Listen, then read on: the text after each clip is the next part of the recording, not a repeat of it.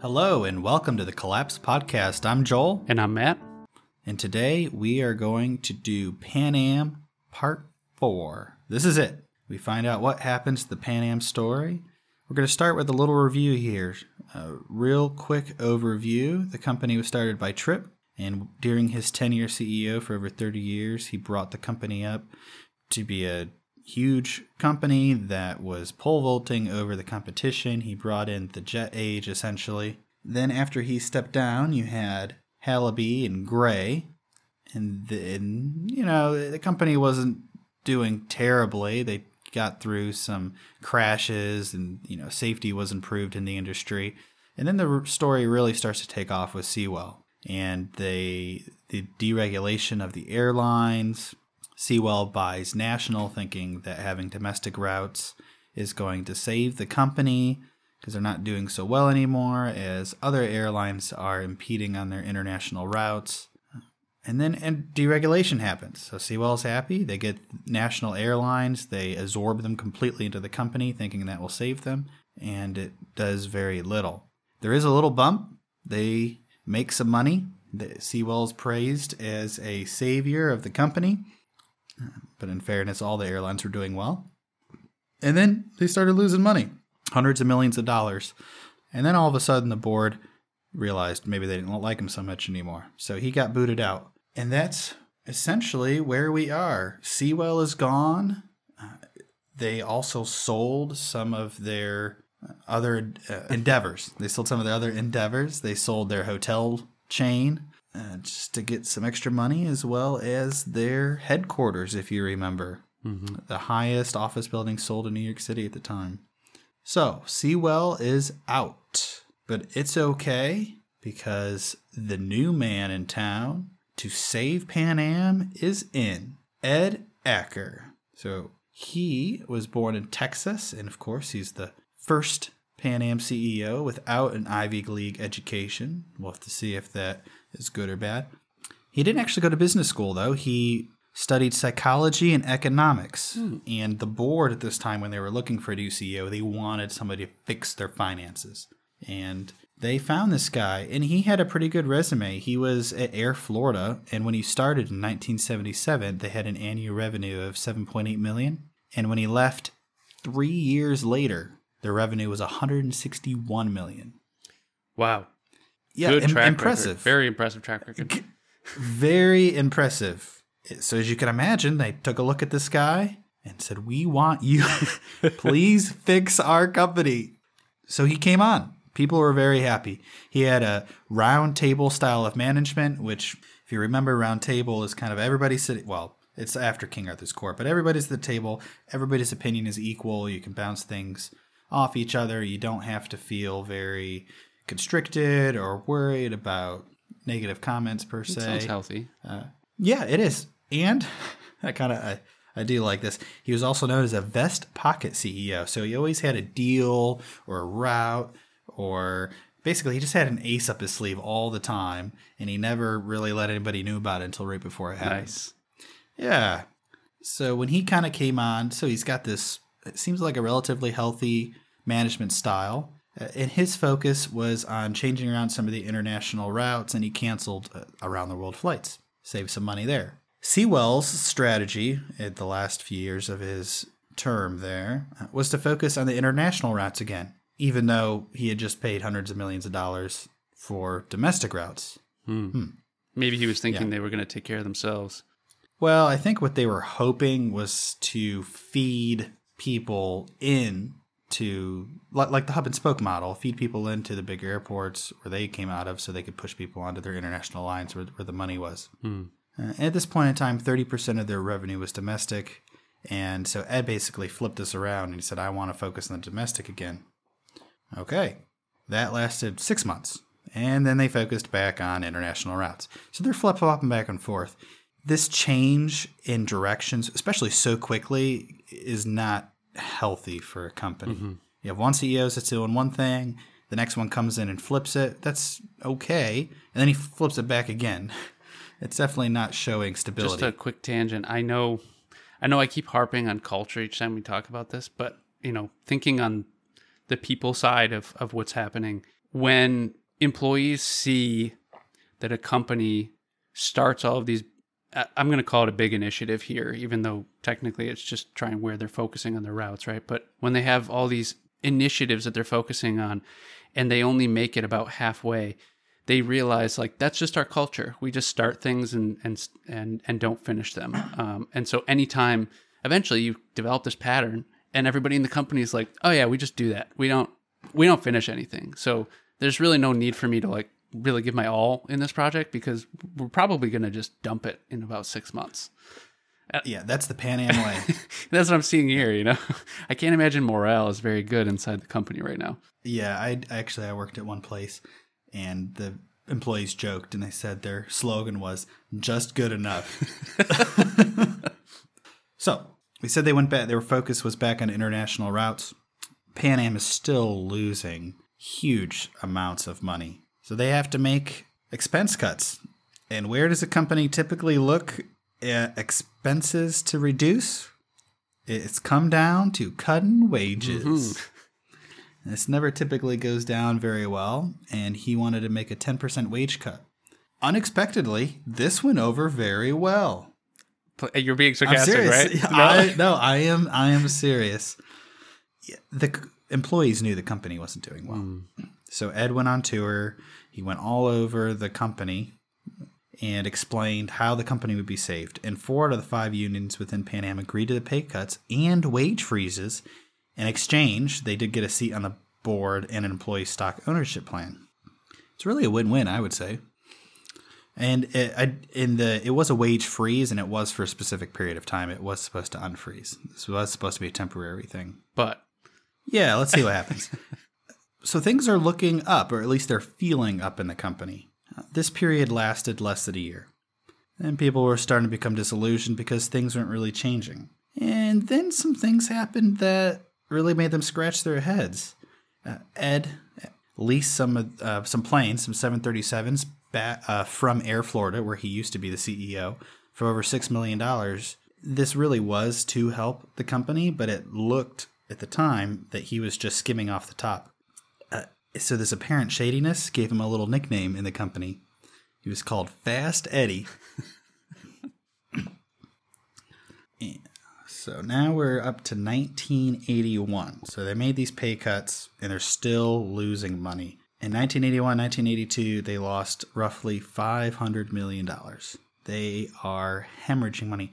They could probably drop money from their planes and might they might lose it a little less than the way they're bleeding right now. It, the amount of money that they lost was so outrageous. The staff thought it was a lie. oh my god, and they thought it was a lie to hide money from the government. And there were stories that were circulating. One of them was that uh, employees would say, "We saw Ed and his wife uh, on the plane with one or two million dollars in the suitcase, trying to smuggle it." oh my goodness. Stories and rumors were just running Uh, rampant. yeah, once the rumor mill gets out, you got to get ahead of it before this happens. But way too late at that point. Yes, morale is low. Employees aren't happy. They think their CEO is lying to them at best and stealing money at worst. Ed didn't really help these rumors that much because he enjoyed this imperial treatment of being a CEO. He wasn't acting like the company was losing all of this money. And an example is Ed and his wife took a trip to Moscow. Sandy, his wife, really liked champagne. And when they arrived, uh, she liked it so much she took the bottle off the plane. She did not know that it, if you took, if as a staff member, if you took champagne off a plane, you would get fired immediately. You don't take anything off like that. And it looked bad. And again, rumors started that they're stealing from the company and they're just living high on the company's dime. Was that one of those empty flights to Moscow? was it? Yeah, yeah. I, I was thinking about that. Um, empty plus two. Yeah. So the honeymoon period's over. Things aren't looking good.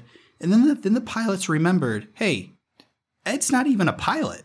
Why why are we letting him run the company? Hmm. Yeah. This didn't really start registering in the pilots' minds until Ed came out and said, I don't really like pilots. They make too much money. And that's when they said, Whoa, wait, wait. You're not even a pilot.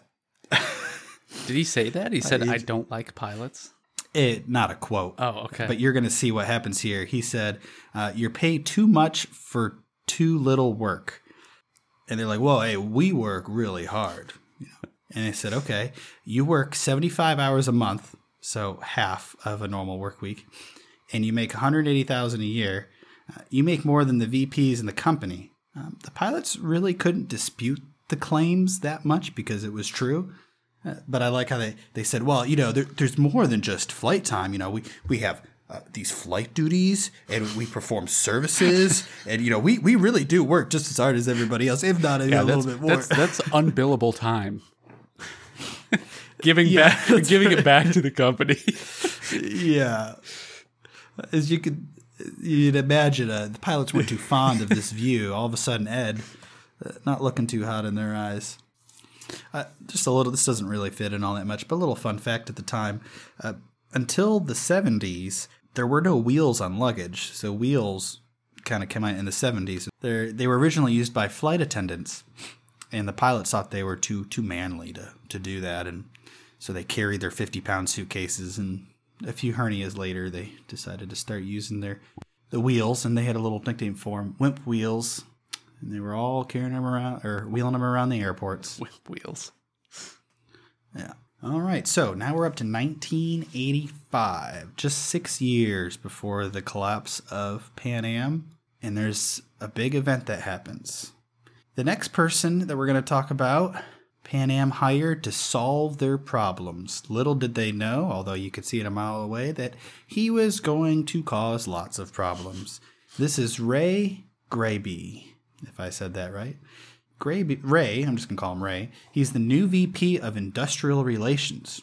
His job was to deal with the union. So, up until this point, the union and Pan Am had a pretty good relationship. They would go to the negotiating table, they would both talk tough, talk about the issues, and then they'd go out for a drink and they'd sign the paperwork and be done. Ray was known to have a bare knuckled, brawling approach to unions. He did not like them, he did not budge, and he said, he told the union leaders, "It's time to give back."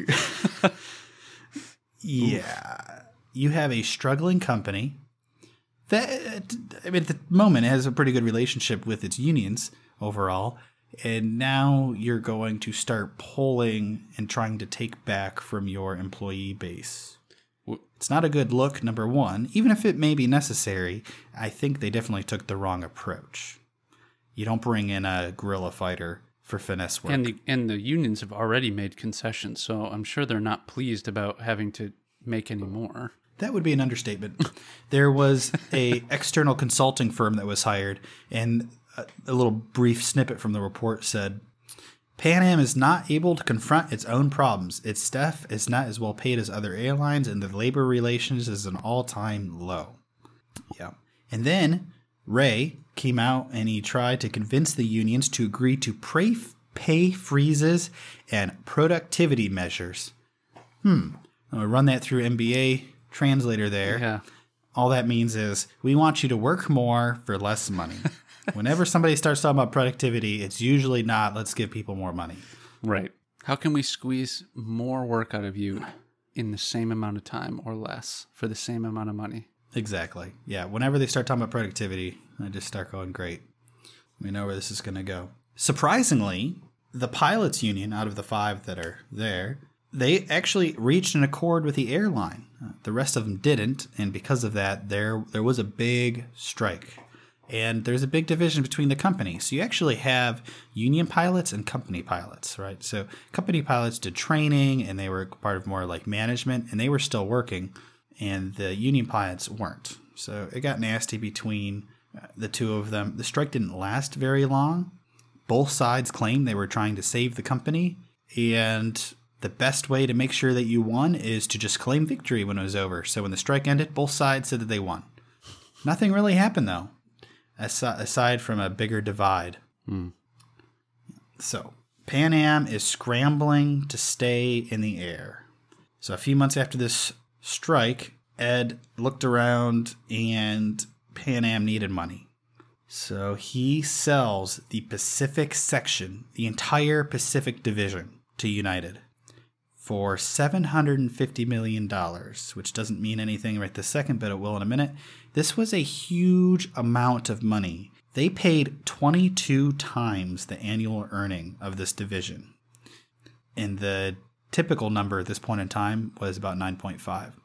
So Pan Am actually really did make out in the short term. Obviously, now you can look back and say United crushed it mm-hmm. when they're looking at the long term. however, at the time, it's not terrible. What do you do when people think you made a bad deal? You just tell them how great it was. you know, Ed Ed was explaining how you couldn't keep up the fleet in the Pacific and the Atlantic. We spent you know 1.1 billion dollars in the Atlantic fleet, and we just couldn't afford to do another billion in the Pacific. Uh, on the surface, I'm sure that's true. When you look deeper into it, it just shows you how sick this company is. You, you can't. I mean, the Pacific is making the money, so you're saying you can't invest in something that's making you money. Mm-hmm. It, it just shows you they're just they're running out of capital, and this is a hard place to be in. To be fair, banks aren't as willing to give you money. You can't just borrow and invest and you know make money down the road. They're just losing hundreds of millions of dollars. Their options are getting limited. You saw in the last episode the bank cut their revolving credit in half. So at the moment, they have some capital to work with. Another interesting little tidbit about this deal to United was about 2,700 employees, Pan Am employees, went and became United employees. And this mm. is hmm. kind of important because this does not happen again. And these employees that went over, they were essentially secured jobs. In future sales, as we'll see, this did not happen. And those pilots didn't have a job. This is the basically the last nice sale that we're going to see. Mm. So Ed was telling them how great this deal would be for the airline. Like I said, these employees, they were the lucky ones. Well, now we have staff and pilots that are leaving the company, and they do need more pilots. So they start to bring back people from the furlough list that they had. And some pilots were gone for 10 years and were on that list, and they still came back. Wow. Yeah, it just shows you how hard it could be to get a good uh, pilot position. And another little tidbit so this is 1986 something that we haven't seen yet. Women were now flying planes. Oh. Nice little win there.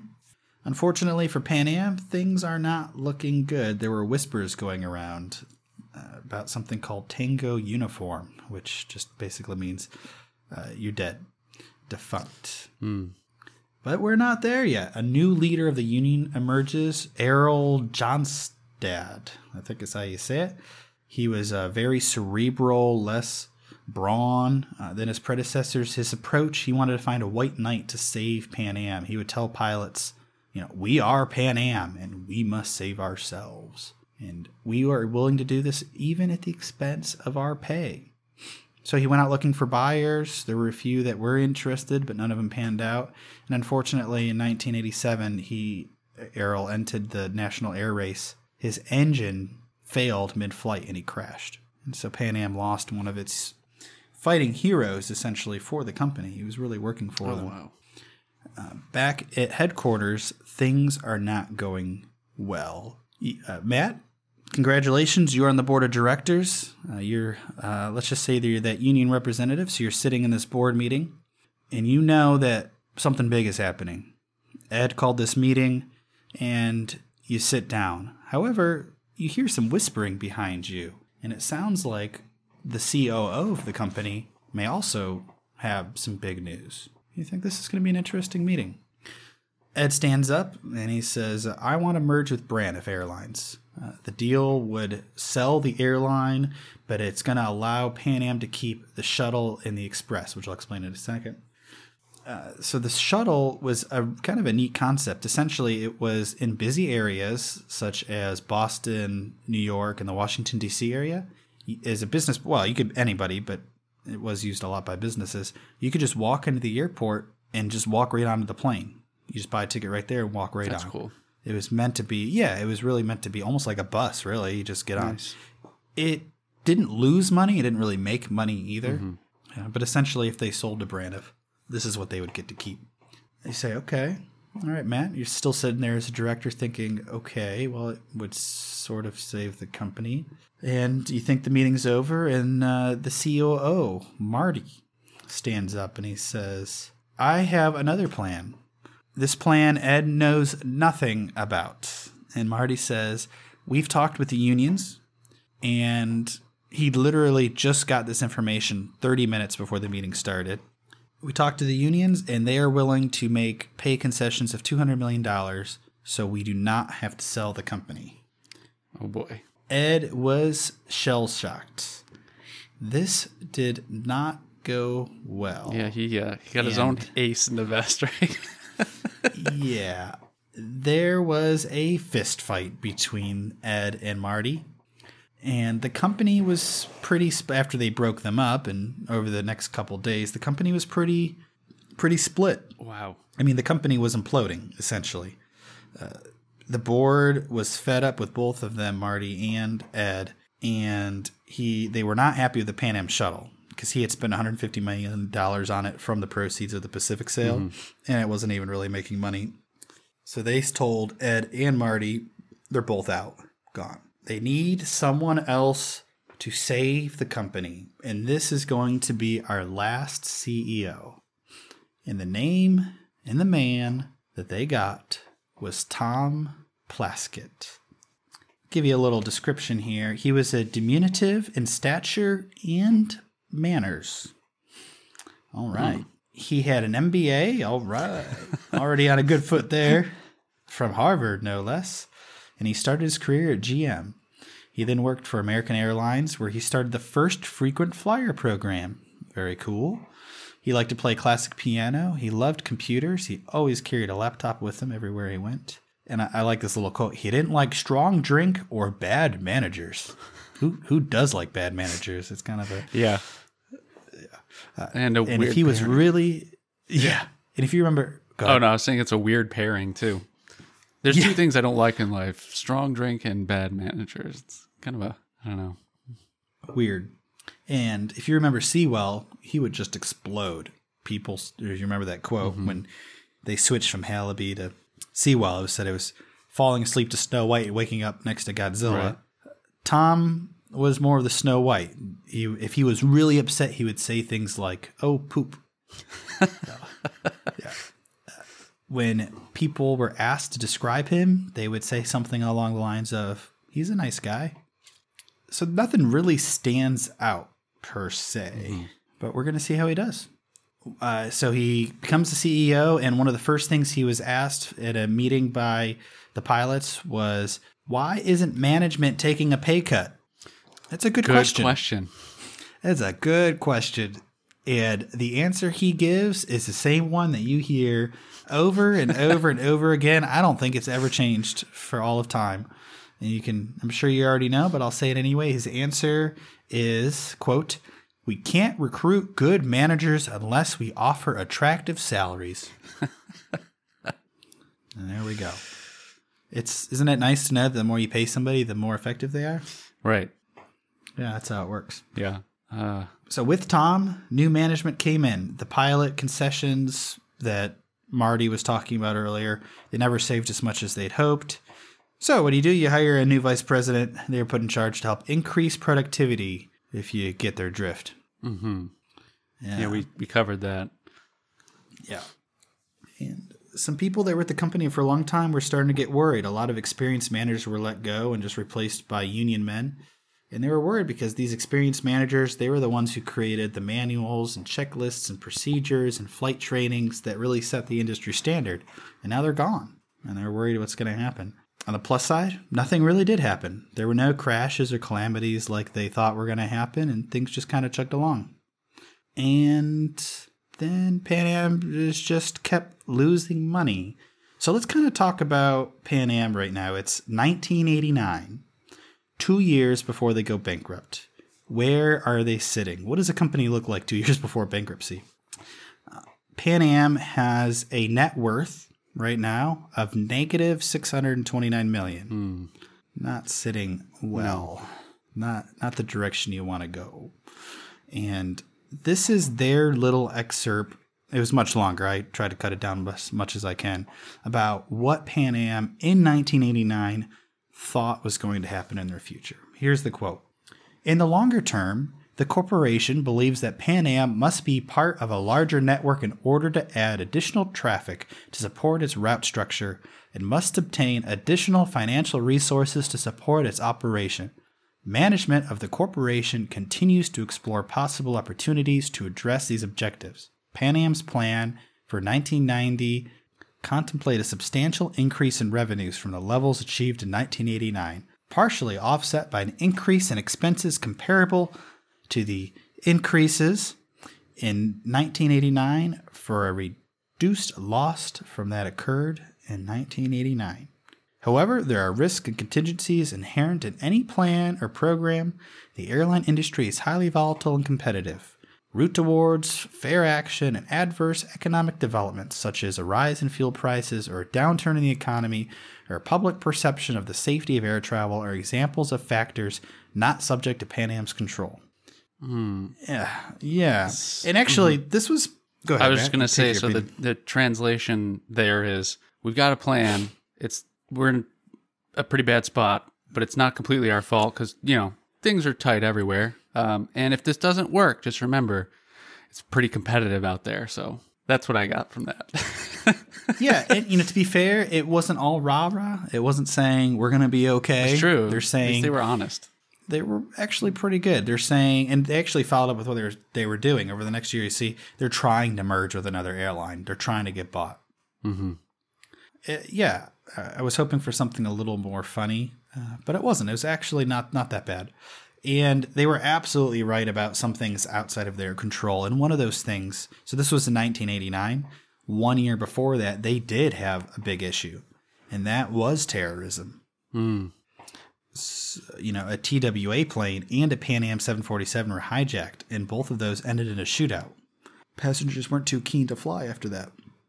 Right. Even if it has nothing to do with your brand, Exactly. it's gonna gonna affect you. And then the mm-hmm. and then the famous one is December 21st, 1988. This is flight 103. A plane, a Pan Am 747 just exploded over a Scotland town. The plane and the debris were all over the town like a meteor shower. That's terrifying. Witnesses stated it looked like a massacre had taken place. It was it was bad. Wow. So neither you or I were alive at this point in time, which shows our our youth. But let's say you were, and so this is all you know. You know that there was an explosion over Scotland, and you're watching the TV, uh, the media. They bring on all these airframe experts who they they say, yeah, this is an old 747. It probably just broke apart because it due to its age.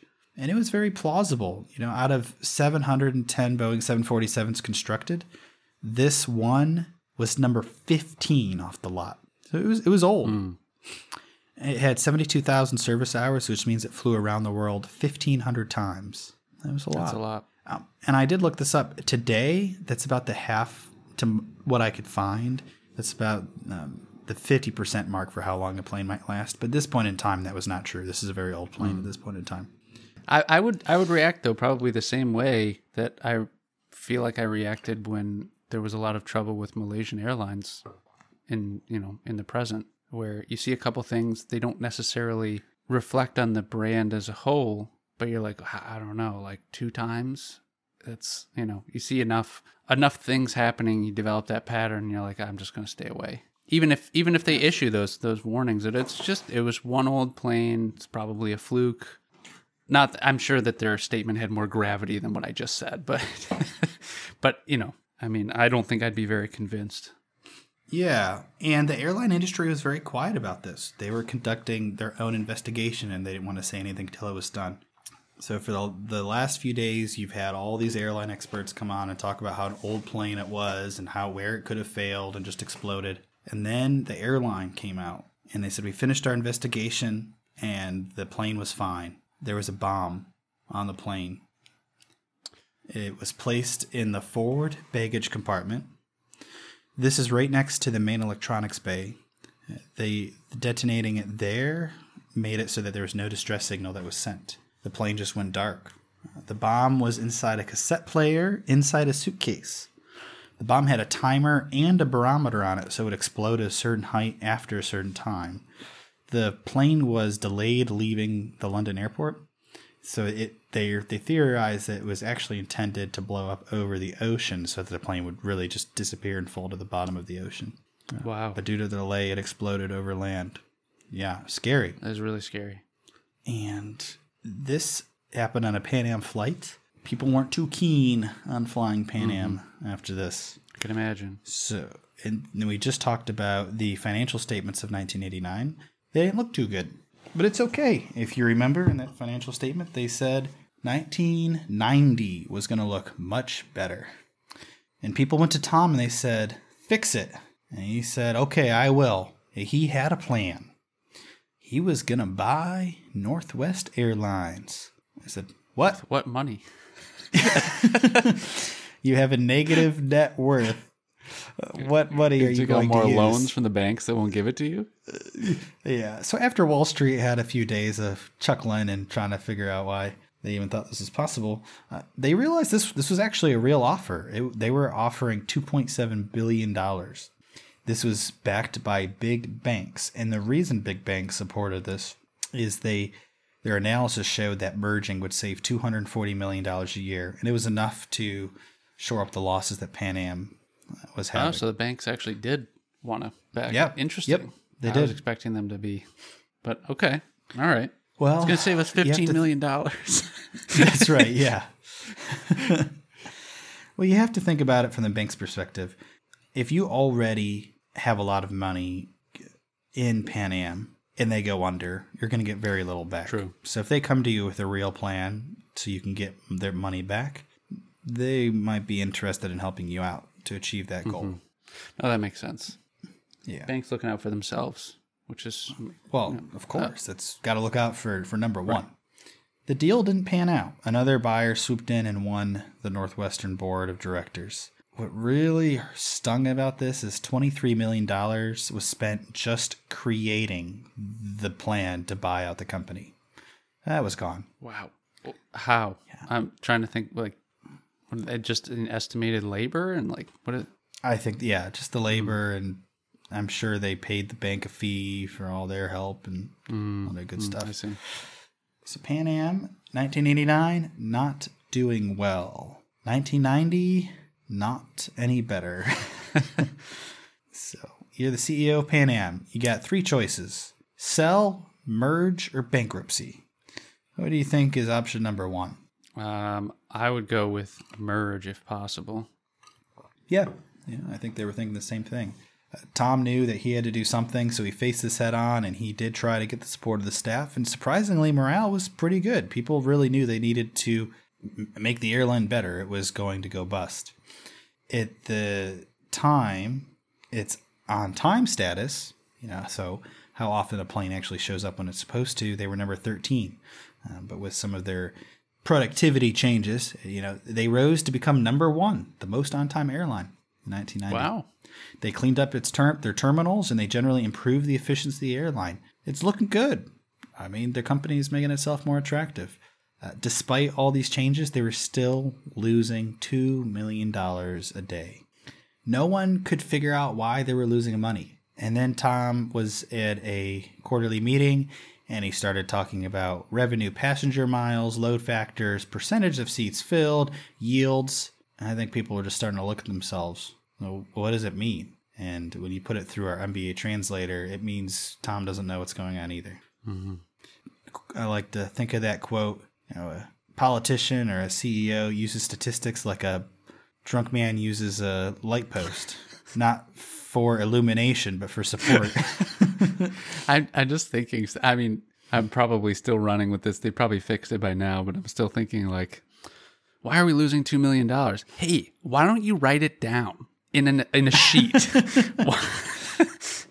You know, like maybe if you kept track of it physically in an organized manner, like you know, using accounting, might help. I'm sure they fixed some of it by now, but I can't imagine that if you've had no accounting for years like that, that you can just fix all of that overnight. You know. I can see him looking at you right now. Accounting? Yeah. Is that a new Write thing? it down. Yeah, but 1990 is getting bad. Pan Am's to the point where they can't pay their current bills. something's going to give. Uh, you said merge. Uh, I think they would have liked to do that. And they did try, and none of them were really successful. So the next thing besides bankruptcy is sell. So Tom met with the CEO of United, Stephen Wolf, and they talked. And United did want something, and it's something that United couldn't get themselves. And that was a route to the Heathrow Airport in London. You know, there's only so many slots available for planes, and Pan Am and TWA had them. And Pan Am was the first U.S. airline to fly to London 52 years ago. Little tidbit there. Hmm. To, So yeah, today. sell. No, sorry, from 1990. wow. yeah, no, no, from 1990. So this was the plan. We're gonna sell this one one route to London, and we'll make some money. This is a long process. It's not a domestic route. There's the U.S. government has to approve it, the British government has to approve it, and then the two companies, and well, the two boards. And secondly, Pan Am has to remain solvent. Uh, They have to not go bankrupt in order for this deal to go through that the way they want. Yeah. And in the meantime, they had to sell something else to stay afloat. They had some routes in Berlin, and they sold those to Lufthansa. But it wasn't enough. In 1991, of January 9th, Pan Am declared bankruptcy. Hmm. Yes, and mm, you can. United is not happy because what happens when you go bankrupt, right? We were chatting off the air here about a, a good example, and Matt, did you want to explain it? Sure. Yeah. Um, so if you have a car and you, you own that car, but you are getting a loan from the bank, um, you quote unquote own it, but really the bank owns it, right? So if you decide to sell that vehicle, you can sell it to whoever you want to um, for as much as or as little as you want to. Um, but if the bank comes and repossesses the car, you are no longer in control of who it gets sold to, and the bank can do with it what it will. Exactly. Yeah. Uh, so if you're able to sell before you start defaulting on your loan and the bank picks it up, you have a lot more control over what happens. As soon as that bank takes the vehicle from you, or as soon as the bankruptcy courts start taking assets, the credit it starts going to the creditors, and there's very little control over where it goes. so Pan Am declared bankruptcy, but it's okay. The spokesman for Pan Am said no one's getting laid off. Nothing was changing. It's just a routine bankruptcy. If there's, there's Just such a routine. yeah, it's so routine that its its stock plummeted from seventy five dollars a share to seventy five cents a share. Oh my gosh. Its Oh my bonds gosh. were now considered junk bonds. They were being sold for nine cents on the dollar. The week before they declared bankruptcy, Airbus, which, if you remember, we talked about Boeing earlier as a plane manufacturer. Airbus is a European airplane manufacturer. So Airbus pulled the lease on 21 of Pan Am's aircraft because they hadn't paid, they hadn't made a payment since last year, or they haven't made a payment in a year on those planes. And Airbus didn't even know if they could make the current lease payments. That's a lot of grace. To, yes, that's what I thought as oh, yeah. well. You have to remember planes are very expensive. There's not a lot of buyers for them. If there was a chance that they were going to get any money for them, I imagine that's what they were kind of thinking. So the sale of the, that those British routes to Heathrow still hadn't been finalized yet. So they needed to come up with a plan. And Pan Am, even though they, you know, they just declared bankruptcy, they couldn't even make payroll by mid-January. If you remember, I said earlier they sold the Berlin routes to Lufthansa. Mm. That was for 150 million. That was gone, just gone. And you would think that'd be it. Pan Am has collapsed. They went into bankruptcy. Everything's gone to the courts. They're going to start selling off their assets and paying off creditors. But that's not the end of Pan Am's story. There are too many interested parties in keeping Pan Am afloat, so they can tear it apart the way that they want. As we said, United desperately wanted the London route, so they worked out a deal with Pan Am and the government. They gave Pan Am the money it needed to stay solvent, where it just means basically they're not going bankrupt. They're able to make the payments and make their their bills. And Pan Am decided they needed to make more cuts. They needed to cut jobs. Uh, they couldn't just say that, so they had somebody come out and uh, they said it in MBA speak. They said, uh, We cannot absorb revenue loss without taking severe steps to lower our costs commensurate with the reduced revenue. Hmm. So we just translate that, and we're, we're, we're making less money. We need to cut jobs and spending to offset this loss. So they start cutting jobs.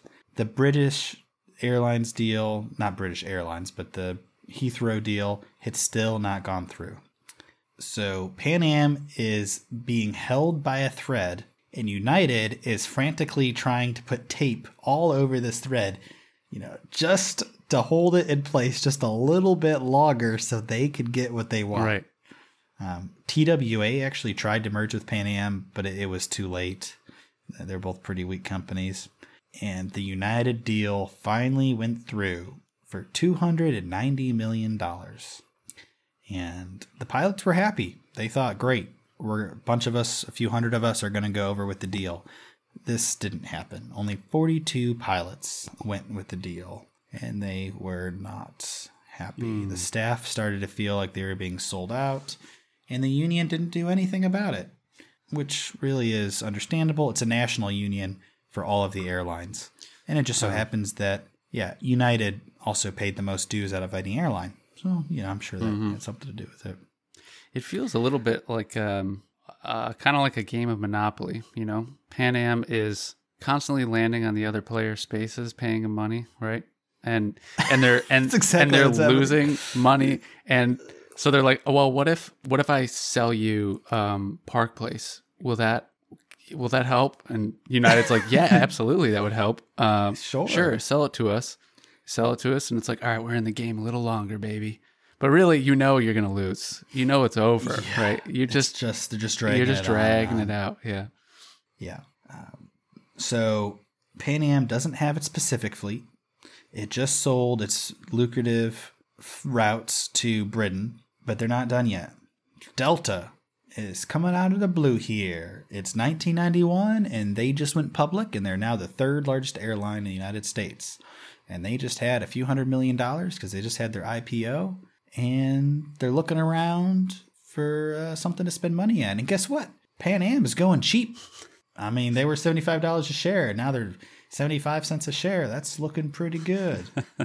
uh, they, they were looking at Pan Am and they said, all we got to do is slap some new paint on there, and there we go. We got ourselves some new routes.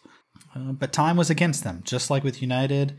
United didn't care anymore. They got what they wanted. Uh, but Delta cared because they want the company. They don't want to have to go through and, you know, go through it and just have any other bidders their uh, Pan Am had forty million dollars left at the bank this time. They're not going to be solvent for very long, and the reason they had forty million dollars left in the bank was because they weren't paying any of their bills. So they really don't. It's a Good way to save money. I think I might try that. Yeah, I think it's it's a pretty good short term tactic. Yeah. Yeah, and that's what they thought too. Uh, Delta ended up. The short story is Delta ended ended up ultimately buying the rest of Pan Am, minus a few routes in Latin America and Miami for four hundred sixteen million dollars, and the they took on three hundred eighty nine million dollars of its liabilities, which the the banks were were very happy uh, with that arrangement, as you can imagine. But Pan Am's not dead. It's, it's not dead. We still have a few routes in Miami and Latin America, and that they got rebranded. They were calling themselves the Restructured Pan Am. And part of this deal for being bought was that Delta would uh, feed some money into this company to kind of help them out. And um, yeah, and the spokesperson for the restructured Pan Am came out and said, while the restructured Pan Am is a smaller airline, it will still be a financially sound carrier to what many see as major economic growth areas of the world Latin America and the Caribbean. All right. So, how do they do? As I said, they were getting cash infusions from Delta. The first one was for $80 million, and the second was for 35 which they blew through quite quickly. And no one was really flying in the airline. And the managers, when they were reporting to Delta, they said, listen, we know what's going on. We're going to try to fix the issues.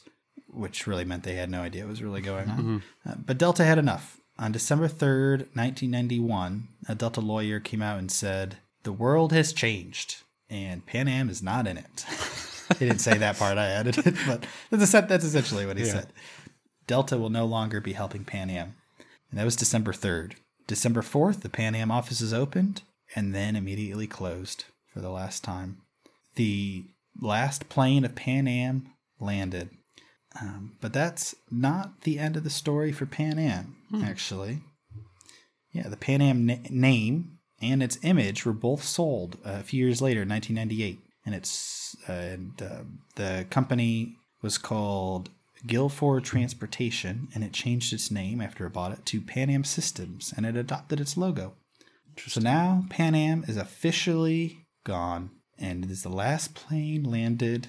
A passenger got in a car and drove on over to the Ames retail store. Our little preview for the next series. Well, that is it for Pan Am. And now we're going to go to the discussion. Hey, everybody, Matt here. Uh, that's the end of the narrative portion of the podcast, but Joel and I are going to discuss for just a few minutes a couple of things. If you're just interested in the narrative portion of the podcast, uh, you can feel free to skip this part and wait for our next one to come out. But if you are interested in the discussion that we're going to have, uh, feel free to enjoy. All right. So Okay. there's a lot in there. Pan Am had a lot of success and a pretty, I'd say actually had a pretty slow descent. Uh, one of the benefits of being a large company is that it, you usually have a lot of time to fail, if that makes sense. You do have some time to try to correct it. When would you say there was no return for Pan Am? If you had to think about that. You- Um, I want to say, I mean, as as much as um, it was it was kind of a joke, but it was also an analogy. I think when they started selling routes, especially when they sold the Pacific, because it's like that's how that's how you make your business, right? And once you sell that to United or whoever, they're not going to give it back. Why would why why would they wait for you to come back, Exactly. revive yourself, and then say, "Hey, actually, we'd like to buy those back from you now"? They they're not going to give them up. So I think No. what when they started selling off their routes, that was when it really this is the point of no return. You've set a pattern into place where you're going to keep showing your competitors we're willing to sell our entire business model to stay alive. Yeah, it's. I think that was the final nail in the coffin. I think that you're right. That is the final nail. I think if you took it back a little bit more, mm-hmm. where they got to the point where they really, they maybe could have turned it around, but it was looking bad. When they had to sell their profitable hotel business to stay afloat, right. I forgot about that. that was a yep. yeah. It, it, I I know this would never happen, but at that point in time, let's let's go back to that point in time. They haven't sold the hotel business yet, and you're looking at the finances. The hotel's doing great, and the airline's not. Maybe they should have shifted their focus. Maybe they could have become a hotel company instead and focused on that. That company is still around today and doing well. Yeah, that's true. Right.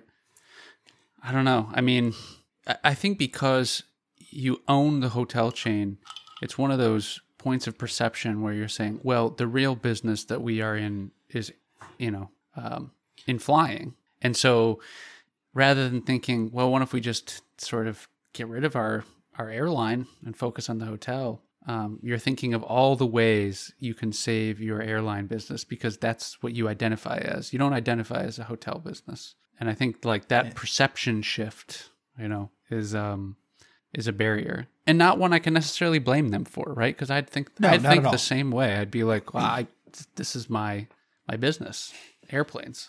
Yeah. Yeah, and that's how they felt about Halaby's ideas. With you know, he's like, "Listen, right, we're not doing it. We got to make some changes. Let's let's move our headquarters." They're like, "No, we're not moving our headquarters." And you know what? From a, a, a personal perspective, if you spent your whole life in New York, you don't want to move to Dallas. Right. Where's Dallas? Is that? I mean, why why am I going to move my whole family there? So you know, there are personal reasons. You know, we talked about in one of the episodes.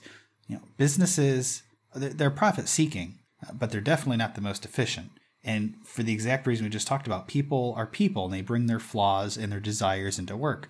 I don't want to move to Dallas. Yeah. You know, I live in New York. You know, so they're not thinking about just the business, you know.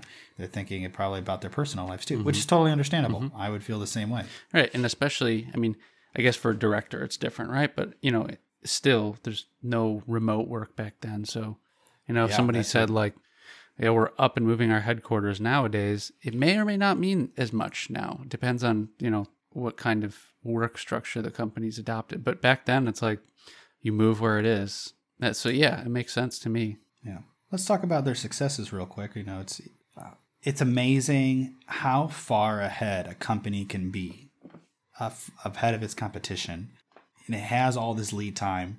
But despite that, the other companies were able to catch up. So, you know, Trippe said we're going to the jet age, and they just leapfrog all these other companies, and they do really well because of that. Uh, but because of the decisions that later CEOs made, the other companies were able to catch up. And that's the thing with business. You can make one great decision, uh, but that will not necessarily mean much in the long run. Yeah, if you rest on your laurels for too long, it's Exactly. you know, you're going to miss the next opportunity. And it also just shows you how important succession planning is. Mm-hmm. Yeah. And a company and nations, everything. It's so vital. And I think if I had to guess, as we look at companies, the ones that are successful for longer periods of time have had really great successors to the great founders. Mm-hmm. Yeah. Yeah. it- I mean, I'd like to have heard some of the discussions in the board of directors when they were seeking new leaders each time, you know, um, because they were clearly desperate for someone to fix the company. Uh, but, you know, and you can see some of the reasoning behind their choices. You know, when they were having financial issues, they sought someone who had a good financial backing or background. Um, but, but at the same time, like over and over again, it would be, well, one issue might be kind of fixed, but then we're re- introducing new ones with this new leader. And so, you know, you're kind of like wondering what their vetting process is or if they're starting to just panic and like pull pe- people. I mean, and again, we can't blame all of these guys for everything because they were also dealt certain circumstances, certain hand when they entered the company. So some things are, are going to be more difficult for them to rein in. Um, simply because of the time they're joining the company. But still, you know, I'm just thinking like the amount of leaders they went through and the board of directors just being like, ah, bring someone in new, just fix it, please, just make it go away.